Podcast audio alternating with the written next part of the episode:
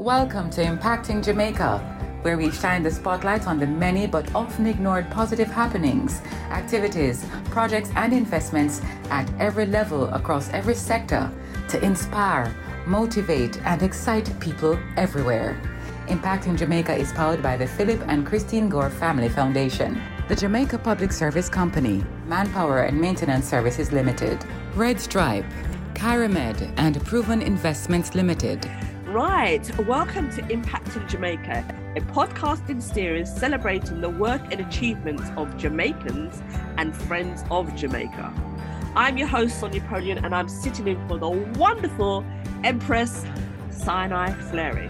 On today's show, I'm joined by Mbeke Waseme, and I'll just tell you a little bit about Mbeke.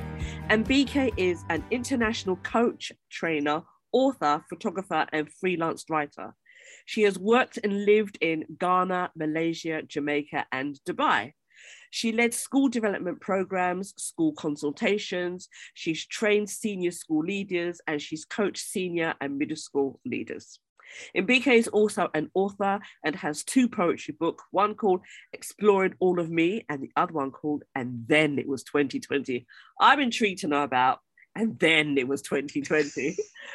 She's had articles and photographs published all over the place, right? But in the African Business and Culture magazine, the Alarm magazine, Diversity Business Promotes, Turning Point magazine, and the Black Ballad. Mbeke, welcome to the show, baby girl.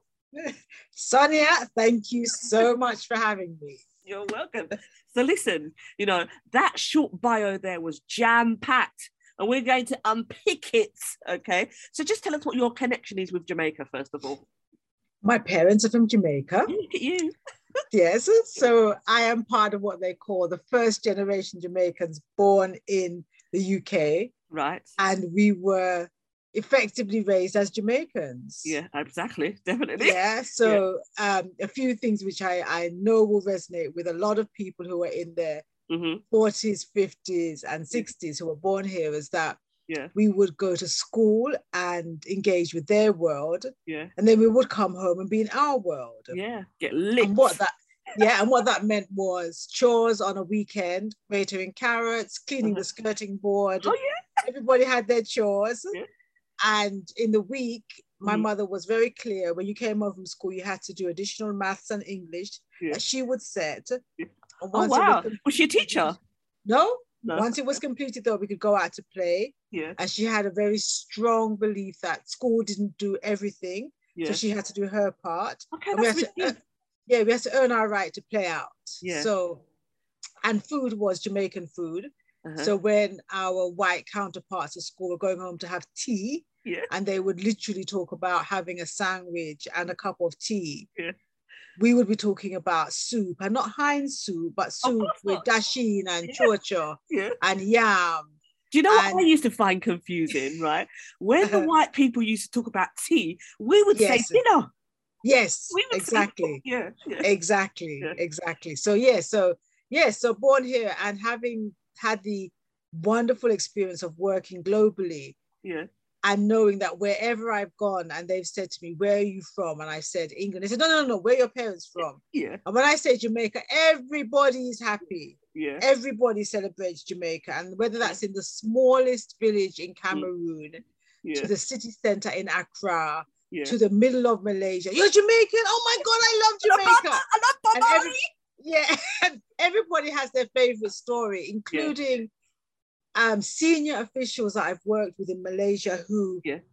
many of them did their postgraduate studies in England mm-hmm. and stayed in the houses of Jamaicans yes. because they had never experienced any kind of prejudice wow. until, until they arrived in England yeah. and found that the homes where they were the most happiest and comfortable mm-hmm. were with Jamaicans. And they would often talk about spending Christmas in England and being part of the Christmas celebration in a yeah. Jamaican house, household, yeah. and how 20 years, 30 years on, they've never forgotten the love and the hospitality wow. of being in a Jamaican family. So, yes, you know, I am Jamaican, proud, and stand up and Yes. Listen, I don't Jamaica. I don't know a person who's from Jamaica or whose parents are from who is not proud of being Jamaican. Listen, I tell you, when I, I speak tell to you. people, right, they say, right, that out of all the Caribbean islands, the Jamaicans are the proudest. Like, well, yes. your problem you don't want to be proud of your country. We're yes. proud of our country, our heritage. Yeah. Most definitely. Most right, definitely. You know when you was younger, when you were at yes. school, you know, yes. what did you aspire to be? What did I aspire to be? I aspired to be a hair hostess. Did you? Yes. I wanted to travel. Yeah. And my mother, who mm-hmm. was, and my mother passed away when I was 16. Right. Um, is very young, but growing up, I grew up in an era where your parents' word was God, it was the mm-hmm. bond. The and my mother said to me, Boy, I don't know about that, you know, because them plane always a crash. I mean, I want you got they got dead. Yeah. And so I decided I didn't want to be a hair hostess anymore. Okay, she frightened you off. Yes, yes, definitely. And and our parents have this this beautiful psychology of sending us away from something without directly saying, do not do it. Yeah. Yes. Or giving you a valid reason why. Yes, yes, yeah. yes, because I say so is, yeah. is the reason. Um, but interestingly enough, the universe obviously knew that I wanted to see the world, mm-hmm. and I've seen a lot of it through my work. So I still give thanks that, you know, now when I'm on a plane and I see a hair hostess, I think this is a job that I may not have wanted to stay in for a long time anyway. Yeah. And I've enjoyed the work that I've done. So, mm-hmm. yes. So you wanted to be air hostess, but yes. you went on to be what? Lots of different things. so you ain't got that long, darling. yes, I know. Fundamentally, my work has been in education, and yeah. I've loved it. Yeah. Um, so, what did you, you start? Know, how did you start off in education? Okay, so when I when I completed my first degree, yeah, I had completed an arts degree, was unsure about where I wanted to go, and ended up in what I now, you know, view as a, a place where I could think about what yeah. I wanted to be. So I worked in um, a project housing homeless young people for a short period of time. Okay. Then moved from there to qualify as a teacher. Yeah. And in a subject or just yeah, so my degree is in sociology, and yeah. the UK system is such that you, with a first degree, you then do a postgraduate teacher right. training yeah. qualification, and then from there, I've worked in schools, I've worked in tertiary colleges, I've mm-hmm. worked as the head of department, I've worked in quality assurance. Mm-hmm. I've worked within research, I've worked within school inspection, but yeah. I, you know, fundamentally my work has been within education because if we get education right, yeah. it affects everything. Mm-hmm. And the ability to critically analyze the world that you're in, yeah. to be able to ask the right questions, to be able to feed yourself properly, to be able to eat properly, to understand mm-hmm. the science of diet and everything else yeah. comes from education. And education doesn't always have to be formal, mm-hmm. but it does.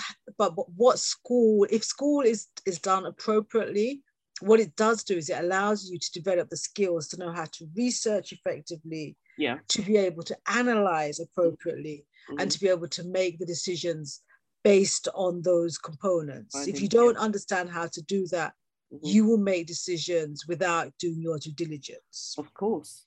Yeah. Yeah. So when I first came across you, okay. Yes. You were working in Malaysia. But before yes. we, but before we get to Malaysia, okay, so after you done teaching, uh, you know, you said that you um you ooh, developed school or you led school development programs. What kind yes. of um, programs were you developing? okay, so the programs that I where I've worked and led on school development and building capacity yeah. Have always been within a, a, a very clear guideline, which mm-hmm. is to engage teachers, middle leaders, and senior leaders to embrace a 21st century approach to education. Uh-huh. And as strange as that sounds, mm-hmm. Um, it actually is it's, actually quite funny because most schools that are in countries that are under that were originally under colonial rule of the british mm-hmm. still still have that same model. They still have a chalk and what, they, what we call chalk and talk model of education, yeah. which means that the children go in, they sit down, teacher yeah. stands at the front. Oh my God. He or she talks a lot. Right. That's the original Victorian model. Yes. Yeah. So whatever century, we were at school, that's how it was. Exactly, exactly. And so you now look at the 21st century where you have students who have access to the internet. Everyone has access to the internet. Yeah. And so you can now have a classroom situation where children have as much information as their teachers. Mm-hmm, mm-hmm. Yeah. So the teacher's no longer giving them the information. They're no longer the bearers of all knowledge as they were years ago. Yeah. So the, the, the skill of the teacher now is to facilitate the learning. Right. Is to guide the student into how to research, Mm-hmm.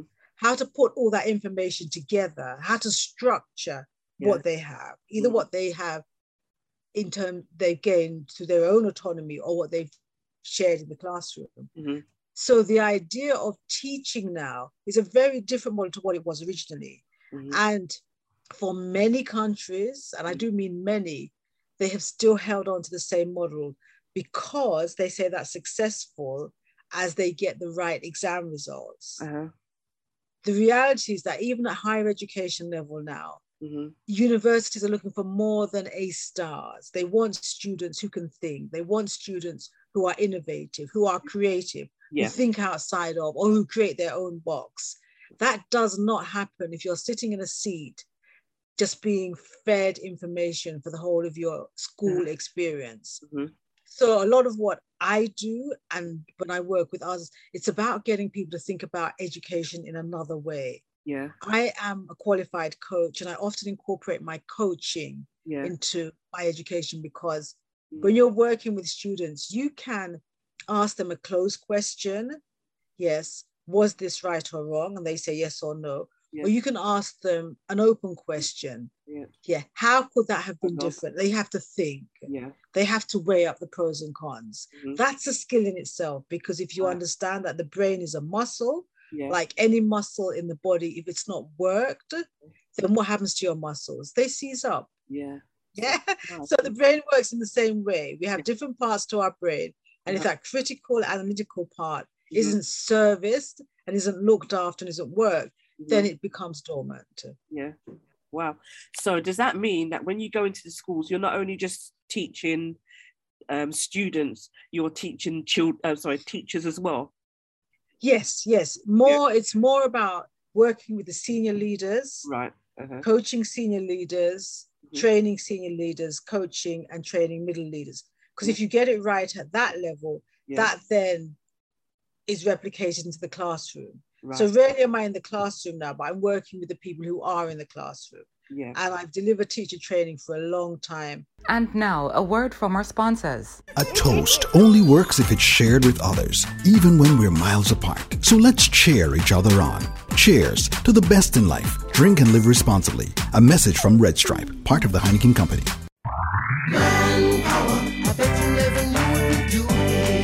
Searching for a one stop solution to all your facilities maintenance needs? Visit Manpower Maintenance Services Sales and Distribution Center. We stock a wide range of COVID 19 washroom cleaning and other supplies, gardening tools, chemicals, and more. Our experts are always ready to give you the best advice. Manpower Maintenance Services Sales and Distribution Center, 14 Collins Green Avenue, Kingston, Freeport Commercial Center, Montego Bay, and 33 Ward Avenue, Mandeville. Visit or call us today, 876 920 4721 5. Welcome back to our podcast. if they're used to teach it in a, a particular manner, how do you go in there and convince them that this is the new age, a new way of teaching, and it's more impacting, and you'll be able to get more out of your students? How how do you do teach them that? Okay, so that's that's an investment of time. It's not a one session Right. um, approach that because nothing happens in one session. Mhm. So what I'm what I would start with doing is observing a class. I go into a classroom and with the permission of the teacher, I may record snippets of it. Mhm. Might be 30 seconds, might be a, a minute here. And then I would sit down with that teacher and I would I would I would have scanned the classroom in that recording. I would say to them, okay, look at the levels of engagement. Yeah. Who have you captured? Who have you ha- who hasn't? Who's with you on this journey? Who's not? Mhm. And if a teacher's standing at the front, invariably they miss the students at the back. I've been in classrooms where students at the back have literally gone to sleep, Mhm. sleep, fast asleep. Yeah. Yeah. And so when you're teacher training, you know that, okay, one, you've got depending on the demographic of your students. So if they're poor students, they may, may come to school without breakfast. Yeah. Yeah. So Mm. some schools counter counter that by having a breakfast program, Mhm. which obviously helps because the body needs fuel to be able to work. Yeah. If you're teaching a lesson after lunch where students have eaten, their energy is in their stomach, it's Mhm. processing the food. So you don't have a lesson where they're sitting still for an hour. Yeah. You get them up, you have things up on the walls, you get them to move about. Mhm. You owe it, but you do that over a period of time. So you say to the to the tutor, okay, this is what you've produced today. Yeah. And this is what you've produced, knowing what you know. Yeah. Okay, now these are the kind of resources that you can use. Look at these programs, look at other lesson plans Yeah. that have been devised, which are more interactive. Mhm. Look at what will work for your personality. Because because ed- educating is also about what works for the teacher. Yeah. You, you don't demand that a teacher become all singing and dancing Yeah. if it doesn't sit well with their character. They have to be comfortable in what you're asking them to do. Do they take into consideration that students learn in different manners? Absolutely. Like some are visual, some are kinesthetic. some are- Absolutely. Do they take that into consideration? a, t- a teacher who hasn't been well trained, and it does happen, may not. Okay. A teacher who was trained 20 years ago may have forgotten. That happens. People slip into a comfort zone, what works for them or what Mm-hmm. may have worked, and they, they repeat that. They rinse and repeat. Yeah. yeah. So really what, what I'm doing is I'm going in, sometimes I'm reminding them Mhm. that we have different learning styles, just as they as teachers have different teaching styles. Yeah. And you know, the, the most successful lesson is a lesson that encompasses as many teaching styles as possible. Yeah. So you do work for your audio, you do work for your visual, you do work for your, your kinesthetic, you Mhm. do work that appeals to your activists, Mhm. so that everyone should leave that lesson Yeah. with some healthy takeaways. Yeah. Yeah. Mhm. And you know, you also have to take into account the age of your students. So what works for an 11 year old may not work for a 16 year old. Right. Yeah. Yeah. You have to take into account, as I said earlier, what time of the day Yeah. your class is taking place. Mhm. So once you master the science Yeah. of teaching, Uh-huh. you will have more successful lessons than not. Okay. But initially, you may just not know, or you just may have forgotten. Yeah. So how do these teachers accept you as somebody who's coming from abroad, coming in and basically rearranging their whole teach- their whole teaching program? You know, how, how do they handle that? That's a good question. It's a good question. Um, depending on where I am in the world, Yeah. yeah, there is a acceptance of me as a brown skinned woman Uh-huh. coming in and sharing my expertise.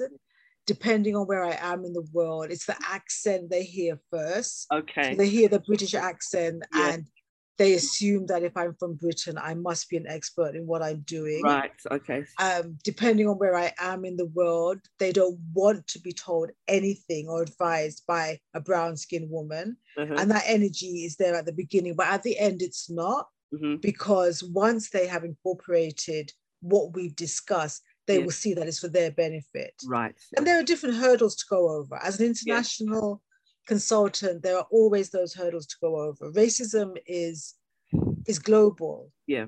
Colorism is global. Mhm. Yeah. For other people, um, you know, gender bias is global. They would rather a man be sitting in front of them than a woman. Yeah. So, you know, once you realize that, and you know, that hasn't stopped me so far. It's not going to stop me now. Of course you know, not. energy is energy. Uh, You know, once you pick it up, you're like, okay, then let me just approach this particular session in another way. Yeah. Awesome. So the the school um senior leaders Yes. train what is it that you actually train them to do so i know what you teach the te- you teach the teachers you train the teachers Yes. teach in a different manner but what Yes. is it that you teach the leaders Okay. So with leaders, I'm often coaching them. okay And so if you understand anything about coaching, hmm coaching would be about managing any challenges that come up. Hmm So, as a if they're a new leader, there will be challenges around delegation. Yeah. There'll be challenges about their own confidence and their self-esteem. Mhm. There'll be challenges about just how to manage versus how to lead. right So when I'm coaching them on a one-to-one basis, we're working through either what's happening immediately mm-hmm. or long-term challenges that they've had, which they're now ready to talk about. Yeah. And the great thing about being an international coach is that when you go into an environment, the school leaders that you're working with know that you're not com- connected to their community mm-hmm. because we live in very small communities. Yeah. And if you're in Malaysia, yeah. many school leaders already know each other. If you're in Jamaica, many school leaders already know each other. Same in Dubai, same, you know. So yeah. it's actually really nice when you go in as an external coach uh-huh. and you work with school leaders and you help them yeah. to understand exactly what's going on and to come up with the solutions that, that are best for their school. Because each solution is going to be different. You don't come with anything prescriptive because a leader who's been in place for 10 years will be very different to someone who's only recently been promoted. Absolutely. Yeah. Mm-hmm. Okay. Thank you very much for that. So tell us a little bit about your poetry books now. Exploring All of Me. What's all that about?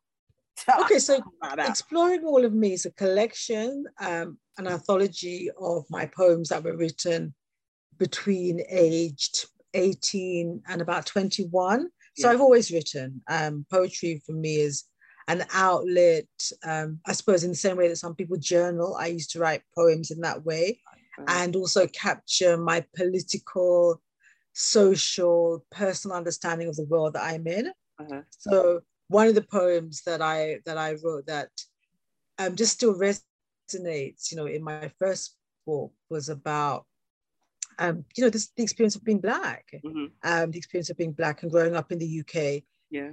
And, you know, very little has changed. Uh-huh. Very little has changed. And then my second poetry book was in the process. I'd been writing a lot since in my 20s and, you know, things were all over the place. And then, you know, 2020 was such an incredible year mm-hmm. on so many levels. You know, the first lockdown, the pandemic, yeah. Yeah. COVID, and you know the, the, poetry was coming. like this this book has to come out this year. Oh, wow. So I self published that that year because yeah. it just felt as if it was yeah it was a, it was it was it was a moment. It was mm-hmm. a moment in life that each of us is going to remember.